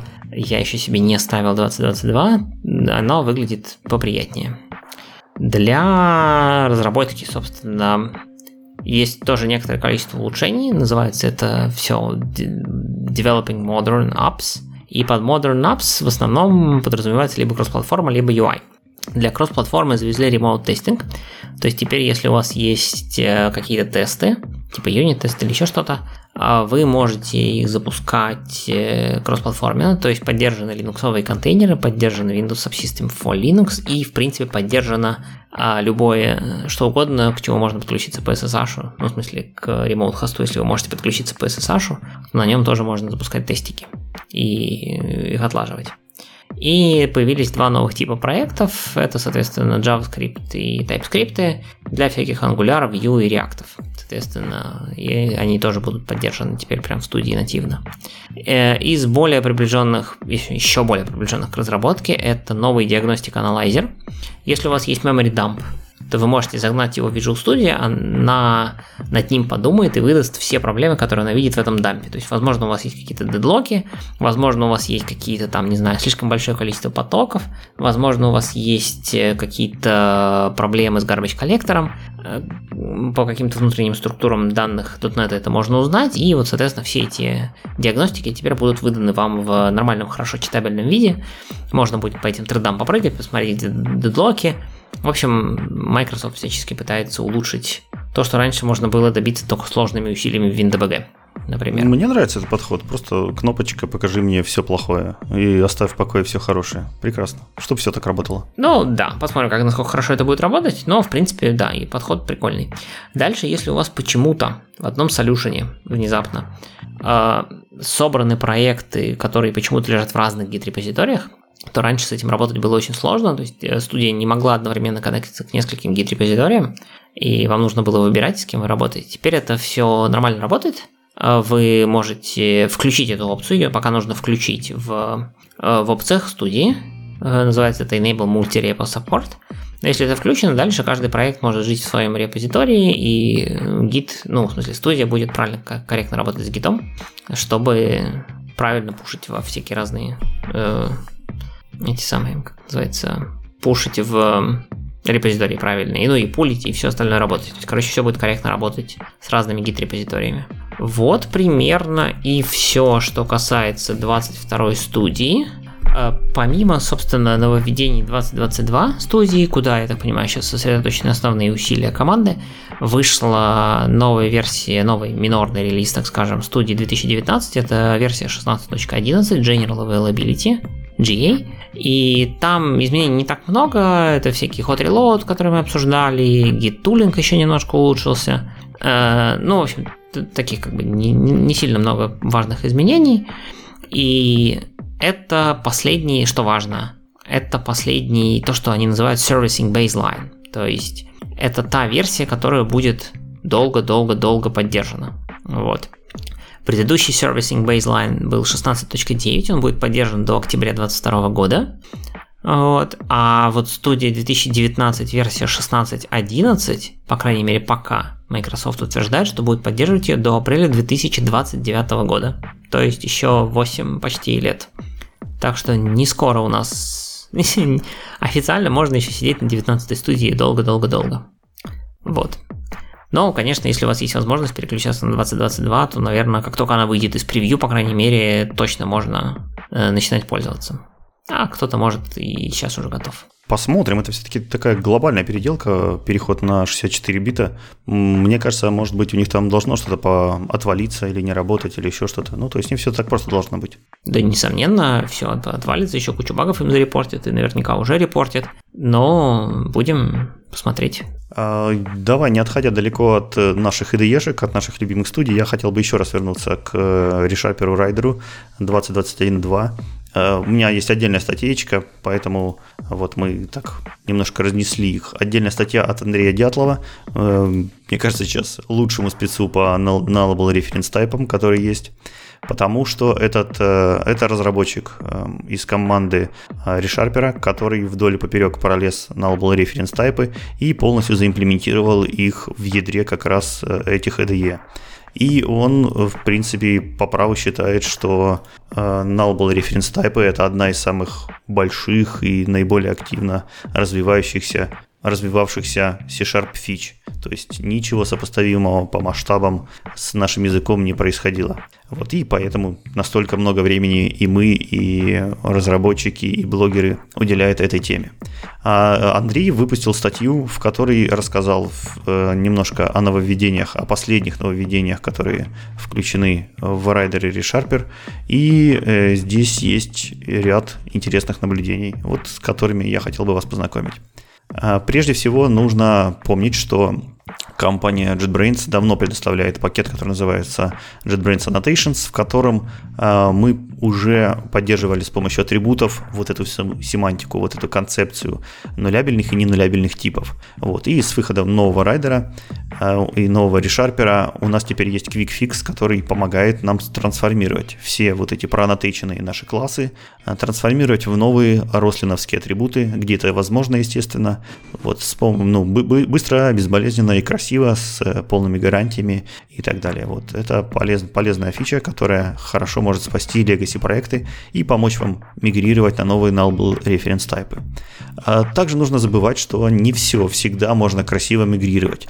Например, практически ничего невозможно сделать э, с дженериками. С дженериками есть следующая сложность. Если вы не, не проаннотируете свой дженерик тип с помощью вопро- значка вопросика, это значит, что пользователь туда при в рантайме, при сконструировании дженерика может передать любой тип, в том числе нулябельный референс.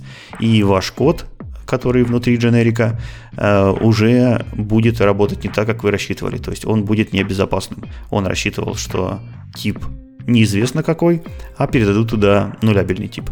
Если же вы проаннотируете э, дженерик с помощью знака вопросика, то будет все очевидно и понятно. Код внутри дженерика будет работать с нулябельным типом, и все будет хорошо. Но, соответственно, у вас нет никакого способа сказать, что дженерик должен быть точно не нулябельным. Вот, это никак не поддерживается, поэтому такой случай вы, наверное, смигрировать не сможете.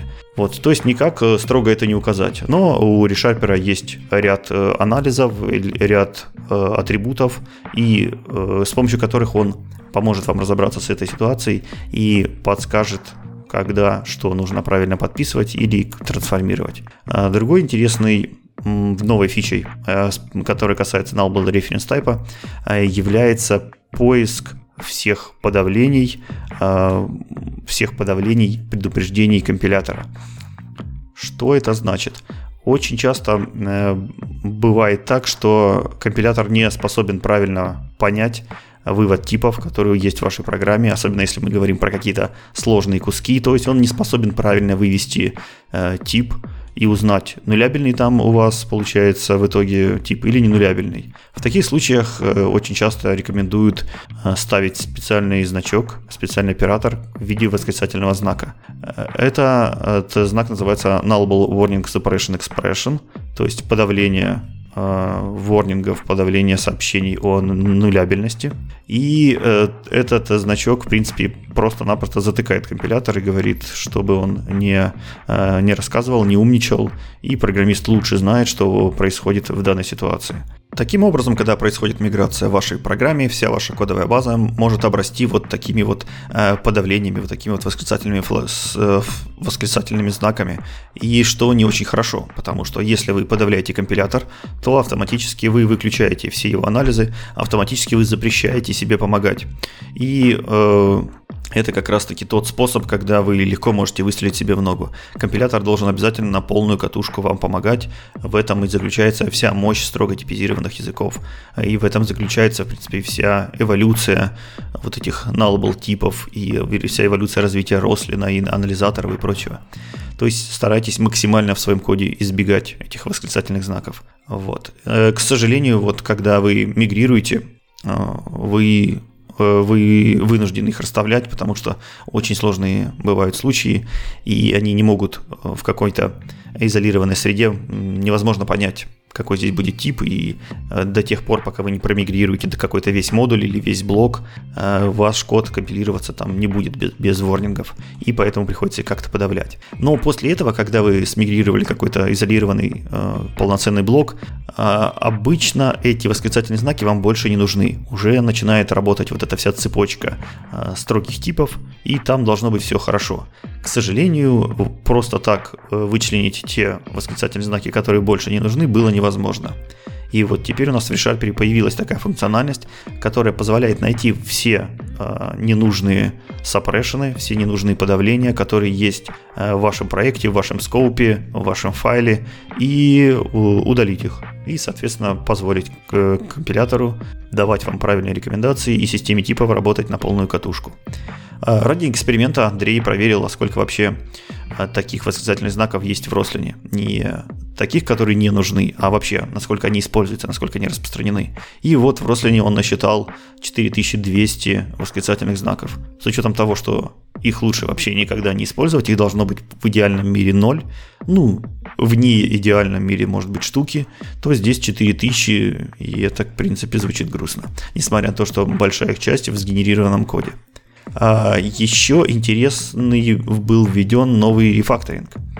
Э, опять же, если мы говорим про нулябельные типы, то представьте себе ситуацию, у вас в метод э, приходит какой-то параметр э, какого-то определенного типа. Этот параметр передается из другого метода, тот метод забирает этот параметр из коллекции, коллекция хранится в свойстве, и везде вы вынуждены указывать вот эти вот типчики, которые там есть. А теперь представьте, если бы вы захотели вот этот параметр, который передается в метод, сделать нулябельным. Это значит, что вы должны пройти через всю эту цепочку вызовов, методов, коллекций, пропертей, классов, в которых это все берется, протягивается, и там везде тоже его сделать нулябельным, иначе у вас ничего не скомпилируется. Ну или Рослин будет э, выдавать ворнинги, а по-хорошему, если у вас включены ворнинг as errors, то э, компиляции никакой не произойдет.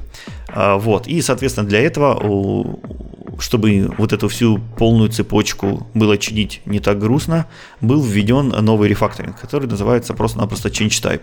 А, с помощью change type а, ReSharper может сам изменить вам всю эту цепочку вызовов и поменять, где бы этот тип ни находился. Естественно, у вас будет э, способ это все гибко контролировать. Откроется миленькое окошечко, в которое вы выберете, где надо менять, куда надо пропагетить, где не надо менять. Вот, и заменится это все в один клик. Безопасно, красиво и удобно. А вот. Э, еще одна интересная штука. В последних версиях и ReSharper, и Rider э, существует такой якобы баг. Если вы э, написали ключевое слово war, то есть произвольный тип какой-то слева, и присваиваете его не нулябельным значением, которое возвращается, допустим, из какого-то метода, а потом э, говорите, э, разверни ко мне в это в настоящий тип, вор все время разворачивался в нулябельный тип. Несмотря на то, что, допустим, метод никогда бы не возвращал вам нулябельный тип, var все равно развернется именно в нулябельный, э, в нулябельный явный тип. Я всегда думал, что это бага. В принципе, с нисхождением смотрел на ReSharper, на Rider и надеялся, что когда-нибудь в будущем команда это все починит. Оказывается, вот из этой статьи э, это не бага. Это на самом деле специальный language design, то есть так было запланировано, так было задумано разработчиками. И если кому-то интересно почему, есть ссылка на пропозал, сходите почитайте. Но не это главное. Главное в том, что на практике с этим работать было практически нереально. То есть всегда, когда э, происходил там какой-нибудь ввод нового поля или декларация какой-то переменной, ну, то есть всегда, когда у вас материализовался тип, когда нужно было задать его э, явно, он проставлял там вопросик и приходилось ручкой менять его. В общем, это было очень неудобно. А теперь же анализатор стал более умный в этом плане, и несмотря на рекомендацию всегда использовать nullable типы, коды, когда используется var, ReSharper ходит и пытается найти настоящий тип. Если действительно null вам никогда не был нужен и никогда не появится, то он все-таки сделает не нулябельный, не нулябельную переменную, не нулябельное поле, что очень удобно. Вот такие нововведения, которые касаются отдельно null и референс тайпов. Прикольно. Ну, то есть штука действительно полезная. Я использую их так в своих личных проектах. Мы потихонечку их затаскиваем в основную кодовую базу, но пока не такими большими темпами, как хотелось бы. Вот, в принципе, если вам тема null reference тайпов интересная, и вы почему-то еще не видели доклады Андрея Дятлова, то обязательно поищите, посмотрите. У него есть э, шикарные версии и на русском языке, и на английском, какой вам более удобен. А мы пойдем дальше и поговорим про уже теперь не IDE, а библиотечку. Мы, по-моему, в прошлый, кстати, раз упоминали про Core WCF или в позапрошлый, что вышел релиз. Сейчас вышел релиз э, следующий, это 0.2.0. Не то чтобы это прям сильно какой-то супер-супер релиз, но тем не менее, если вы интересуетесь WCF и живете на пятом дотнете или на шестом уже, то вам может будет интересно. Во-первых, э, я пробегусь быстренько по изменениям, не буду сильно углубляться, вряд, вряд ли сейчас сильно много кто работает с WCF, но тем, кому интересно, по крайней мере, если услышите знакомые слова, сходите, почитайте. Во-первых, теперь можно сделать role-based авторизацию на основе нового атрибутика, authorize role называется он. А, и раньше это можно было сделать через uh, Principal Permission в старом коде, а теперь, соответственно, так нельзя, но зато теперь можно указать Authorize Role, указать туда э, список ролей из Active Directory, и оно будет вполне работать. На виндах это, собственно, все то, что все, все будет работать и так, этого достаточно. На Linux нужно еще дополнительно указать, откуда вообще брать, собственно, все эти доменные данные, то есть указать LDAP клиента, ну, настроить через servicecredential.windowsauthentication.LDAP setting, передать туда определенные э, информацию о LDAP сервере, и все будет работать. А дальше э, расширили поддержку транспорт with message credentials в нет TCP байдинге, в Basic HTTP байдинге. Э, поддержали и 5.NET, и 3.1. То есть теперь все прям будет э, хорошо и нормально там. Э, добавили чуть-чуть оверлоудов в функцию useNet TCP. Там теперь можно указать listening адрес, то, на чем вы будете слушать. Раньше, соответственно, вам возвращался всегда только localhost, теперь можно указать конкретный IP-адрес, к которому привязаться, ну и он, соответственно, будет возвращаться вам обратно, чтобы вы знали, на чем вы реально слушаете. Э, добавили новый атрибут message parameters, ну как добавили, э, сделали его пабликом, по крайней мере, из того, что я вижу из статьи, возможно, он и был раньше. Если вы используете message контракт, то вам будет интересно посмотреть, потому что message параметр позволяет вам переименовывать произвольно то, как это сериализуется потом внутри в XML при пересылке. Это полезно, если вы пытаетесь на WCF мимикрировать под какой-то SOAP интерфейс, который, возможно, написан не на VCF и с нужными именами параметров. То есть просто в коде используете одни property и параметры, а в XML уже сериализуется совсем другое. И теперь сервис Behavior Attribute можно заинжектить через Dependency Injection, и это позволяет вам делать синглтон сервисы без там, приседаний с созданием временных инстансов э, и прочих таких штук. Так что потихонечку, потихонечку WCF э, обретает какую-то жизнь, пошли релизы, так что не все померло, и, в принципе, можно это использовать вроде как Core VCF э, местами используется даже уже в проде, из того, что я слышал, так что Видимо, там все очень даже неплохо. Если вас устраивает та часть, которая перенесена на новые технологии, используйте, вполне все работает. А, отлично. А у компании JetBrains вышел ежегодный отчет, который называется «Экосистема разработки» в 2021 году. И я предлагаю напоследок немножко ознакомиться с интересными цифрами. Примерно где-то год назад мы обсуждали такой же точно отчет в 11 выпуске Radio.net, точно такой же отчет за прошлый год. Посмотрим, что э, есть в этом году, что изменилось по сравнению с прошлым годом и куда двигается наша экосистема.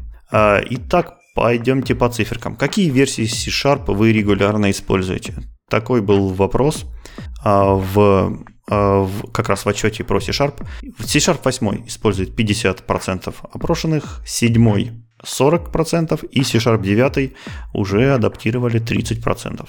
А, в общем, экосистема старается держаться довольно-таки новой. Большинство, э, большинство продуктов все-таки работает на новых системах, больше, э, больше половины, даже приближаясь там к к, к, к всяким высоким цифрам это последние три версии, что очень хорошо. То есть адаптируются новые фреймворки быстро, процессы, проекты мигрируются быстро, и язык развивается довольно грамотно. Ну, тут ты как бы немножко лукавишь, потому что это мы сейчас говорим о языке. Потому что если мы посмотрим на следующий вопрос, то мы увидим, что старый фреймворк еще ого-го. Да, к счастью, языки можно менять без изменения фреймворка большинство, поэтому языки должны, должны внедряться в ваши команды намного быстрее. Вот, с фреймворками может быть, могут быть проблемы, и они, наверное, есть. А в частности, в отчете на .NET Core перешло 66% опрошенных, на Net, э, большом .NET фреймворке все еще остается 62% всех проектов. Э, пятый .NET фреймворк попробовало 33%, и где-то там внизу Mono еще используется в 12% проектов. Хорошо. А что у нас по технологиям, фреймворкам? Там ASP, WinForm, умерли, живы, WPF? Здесь все живы, все, в принципе, развиваются. А, места предсказуемые, ASP.NET Core 55% фреймворк используется в 55% случаев, Entity фреймворк в 42%, старенький ASP MVC еще жив в 38%, WinForm, которые мы потеряли в прошлый раз на месте, никуда не делись, 28% наших любимых десктопных WinForm все еще здесь, Razer у, поднялся до 23%, неплохо. То есть по объему, представляешь, он примерно уже а, равен винформов, который существует много-много лет. Вот. И да, PF держится на 22%. Угу. Ну да, на самом деле забавно, что WinForms опережает WPF. Как бы, как бы Microsoft не, не пушила WPF как модно и все такое, все равно WinForms старенький, но, но все еще модный и вполне практичный, я бы сказал. Вот, представляешь, а в следующем году сюда еще э, вольется Мави, и посмотрим, какая тут уже драка развернется. Но Blazor еще должен быть. Blazor тот же, да, да, может тоже подтянется вместе с десктопом, с мобильными и своими байнингами, и будет еще веселее. Ну ладно, давай дальше. IDE-шки. Э, IDE-шки тоже интересная ситуация. Э, Visual Studio сейчас занимает 62%. То есть э, больше, больше половины всех опрошенных используют Visual Studio в повседневных проектах. Здесь интересно учесть, что в прошлом году этот показатель был 65%. То есть минус 3%, какая-то может быть погрешность, но студия потеряла. Райдер же наоборот, с прошлогодних 20%, а в этом году взлетел до 27%. То есть потихонечку, но стабильненько, кажется, растет. А в какой операционной системе программирует наш брат на C-Sharp? В операционной системе Windows программирует 82% всех разработчиков. В прошлом году было 92%, Windows прям так сильно потеряла. А, и потеряла она как раз таки в две следующие системы. На macOS раньше программировало 14% C-Sharp разработчиков, теперь этот показатель 30%. На Linux было 7%, теперь 17%. Вот, то есть кроссплатформенность э, прям шагает по планете, переманивая не только пользователей, но и даже самих разработчиков, которые, которые там сидят. Угу. Так, ну хорошо, давай теперь про что у нас такого из общего осталось. Э, юнит-тесты? Э, да, да, в юнит-тестах тоже у нас сюрприз. Раньше у нас с большим отрывом лидировал N-Unit – Теперь э, N-Unit и X-Unit э, разделят, в общем, 37% рынка. То есть сейчас они поровну занимают и, в принципе, чувствуют себя хорошо. И один из сюрпризов – это MS-тест. MS-тест занимает практически 20% э, всех тестов, которые используются в проектах. Но объяснить это можно тем, что он установлен в студии по умолчанию, и, в принципе, все новые разработчики, которые не э, подсели еще на какой-то специализированный фреймворк, используют MS-тест. Вот отсюда такой довольно значительный показатель в процентах. Прикольно, прикольно. Посмотрим, не знаю, как будет жить. Мне интересно соревнование X-Unit и N-Unit в каком-то смысле. Я больше за N-Unit, мне X-Unit как-то не очень нравится, но вот посмотрим, что скажут массы. Вот, я больше приверженец X-юнита, поэтому мы как раз тут с тобой э, хорошо посоревнуемся. Ну а что, пусть остальные используют, мы через год посмотрим результаты. Мне нравится такое соревнование. Именно так. А, ну что ж, C-Sharp живет не в каком-то вакууме, разработчики из него приходят, в него уходят, и он общается с другими языками. Давайте посмотрим, а, насколько, насколько C-Sharp заметен а, в округе среди других языков. Например, на какие языки хотят перейти C-Sharp разработчики. Многие признались, что хотят перейти на язык Go. Это 11%, самый большой показатель э, перебежчиков. На Kotlin посматривают 9%, и 8% C-Sharp разработчиков мечтают освоить TypeScript. А обратный тренд тоже отслеживается. Например, на C-Sharp 7% э, разработчиков хотят перейти из C++. В принципе, довольно очевидно, что C++ уже многие годы держит э, верхнюю строчку как главный источник перебежчиков на C-Sharp. Надо признаться, я сам перешел из плюсов на C-Sharp, и, насколько я знаю, весь дизайн C-Sharp и э, его продвижение было задумыв... задумывалось именно так, чтобы переманить в основном плюсовиков на этот язык. Вот, в принципе, это маркетинговая цель, она до сих пор работает, до сих пор действует, 7% все еще собираются переходить.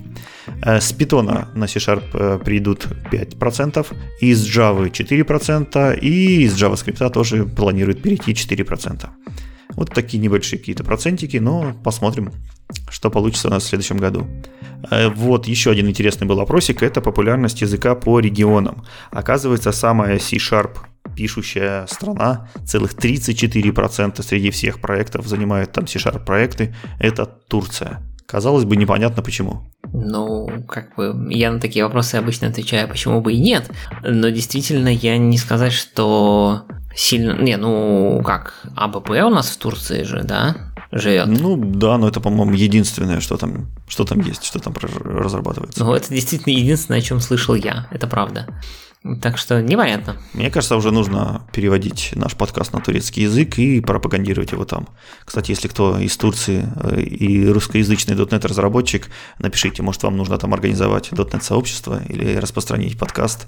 Э, мы всегда рады охватить такой большой интересный рынок. Э, на голову ниже практически все остальные, все остальные страны по C-Sharp.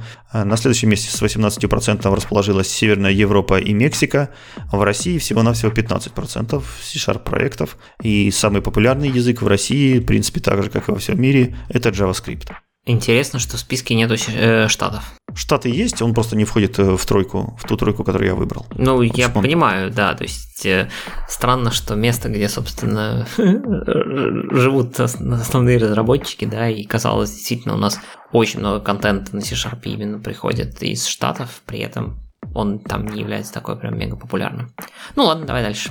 Так, давайте теперь C-Sharp закончим. Э, посмотрим, что вообще творится в этом отчете от JetBrains, как отвечали другие разработчики и что интересного можно вытащить из общего отчета. Как я уже и сказал, самый популярный язык в мире это сейчас JavaScript. Э, большинство респондентов, а именно 30, ой, 71% занимается разработкой веб-бэкэндов. Э, и 5 языков которые разработчики чаще всего планируют изучить или перейти в будущем грядущем году, это Go, Kotlin, TypeScript, Python и Rust. Как мы видим, .NET среди нет, C-Sharp, F-Sharp здесь нет. Э, более хайповые, какие-то более модные языки э, здесь лидируют.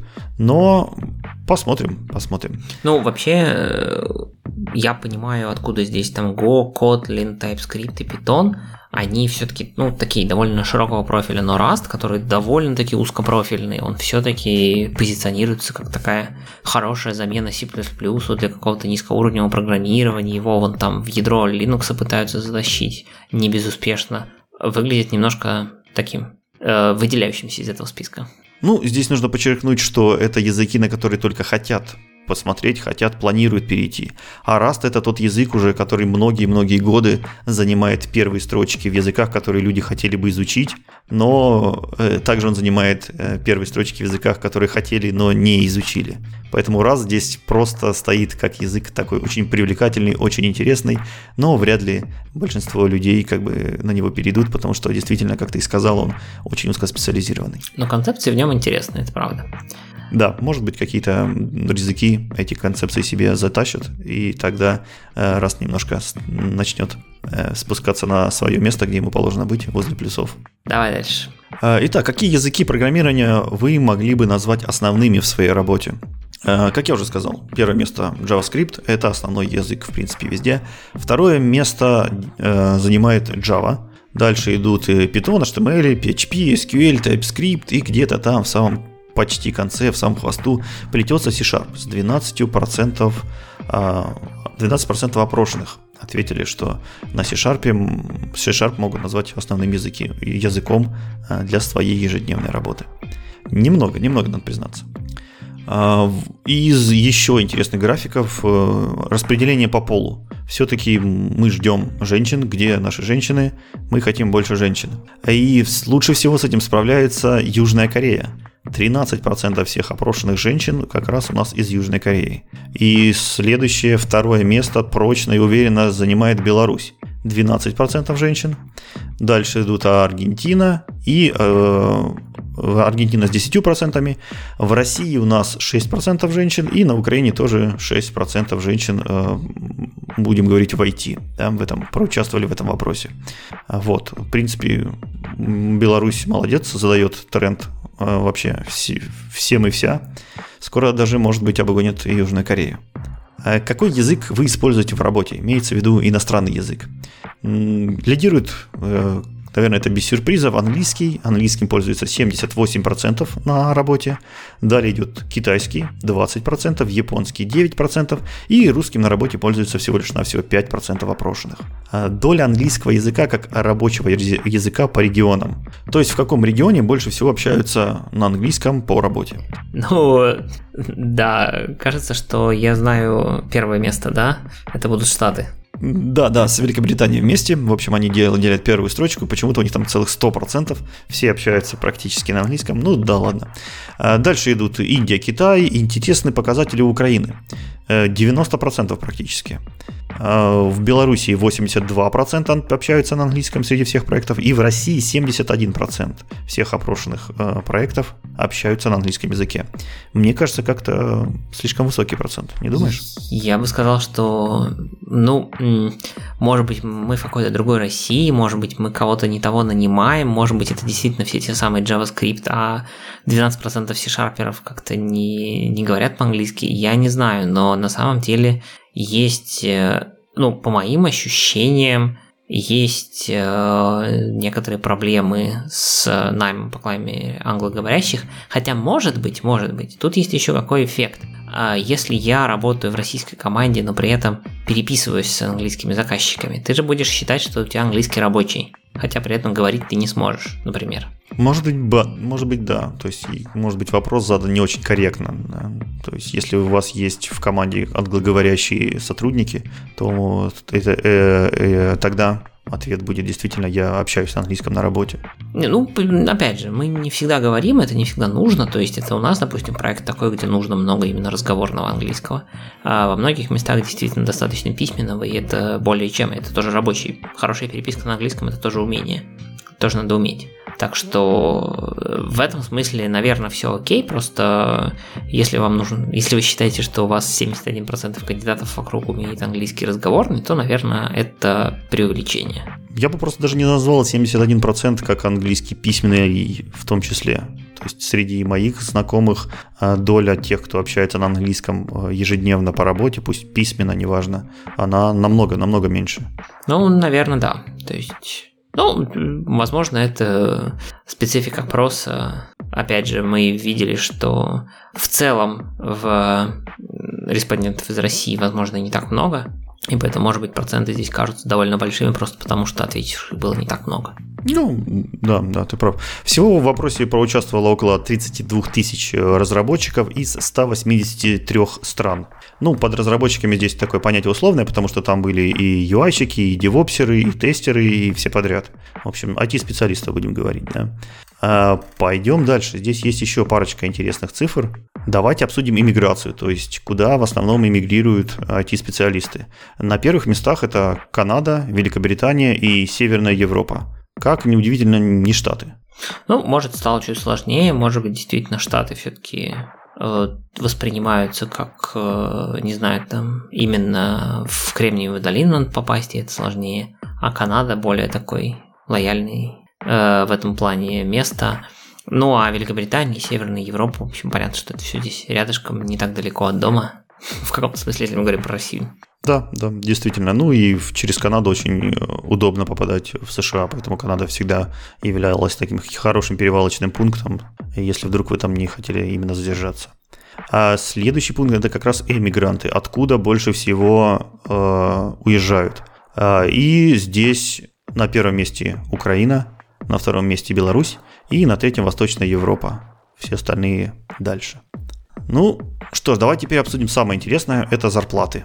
Вот, э, прежде всего, самые прибыльные IT-профессии. Как оказалось, самые прибыльные это архитекторы, за ними идут IT-директоры, и на третьем месте, вот ни за что не догадаешься, девопсеры. Вот эти наши новые администраторы, они, в принципе, очень дорого стоят, оказывается. Практически там недалеко от IT-директоров.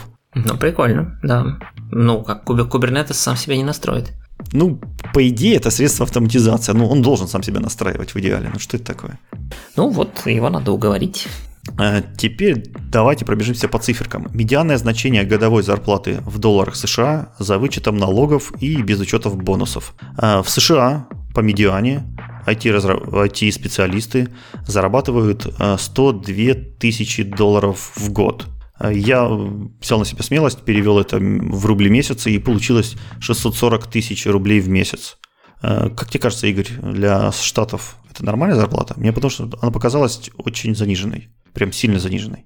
Ну, сейчас это получается порядка 8 тысяч долларов, да, примерно в месяц. Э, э, слушай, я так понимаю, что это сильно смотря где жить. То есть для Кремниевой долины, наверное, тут это мало. Для, возможно, средним по штатам это норм. Не знаю. Может быть, да, может быть, ты прав, что это все-таки медианная. Хорошо, ну вот по официальной статистике 100 тысяч баксов в США это типа медиана, это типа хорошо. Ну, допустим. А, в принципе, все остальные страны в два раза меньше, как минимум, получают. Например, ближайший конкурент это Канада, 54 тысячи долларов в год, это около 340 тысяч рублей в месяц по курсу где-то 75 75 э, рублей за доллар. А Великобритания на третьем месте, у нее тоже 54 тысячи баксов в год. А на Украине э, получается 27 тысяч долларов в год или примерно 170 тысяч рублей на медианного IT-специалиста. В Белоруссии меньше, 21 тысяча в год или 131 тысяча рублей в месяц. И в России также 131 тысяча рублей в месяц. Ну, блин, сложно, конечно, так, знаешь, это медианную в среднем по IT, ну, как бы... Да, да, к сожалению, сюда всплели всех, но более детальной, более детальной выборки нет. Ну, видно, что на самом деле есть некая, возможно, корреляция, что на Украине зарплаты побольше, и английский там побольше, потому что, видимо, больше работают с, э, за границей и, соответственно, ставки повыше, чем с внутренними проектами. За счет этого получается платить больше. Но в целом нужно признаться, что если вы в IT-индустрии, то прежде всего вам повезло, потому что и цены, и зарплаты, и жизнь здесь, безусловно, намного лучше, чем в окружающем мире вне IT. Поэтому все хорошо. Ну и на этой замечательной ноте, радостной ноте того, что мы в IT, давай потихонечку завершаться. Сегодня мы поговорили про .NET 6 Preview 7, все, что там завезли в самом .NET, в ASP.NET Core, в MAUI и куча всяких мелочей и ништяков. Затронули большую новую фичу в шестом .NET, это generic математика и статические абстрактные методы интерфейсов. Поговорили про новинки String Interpolation в 10 C-Sharp и 6 .NET.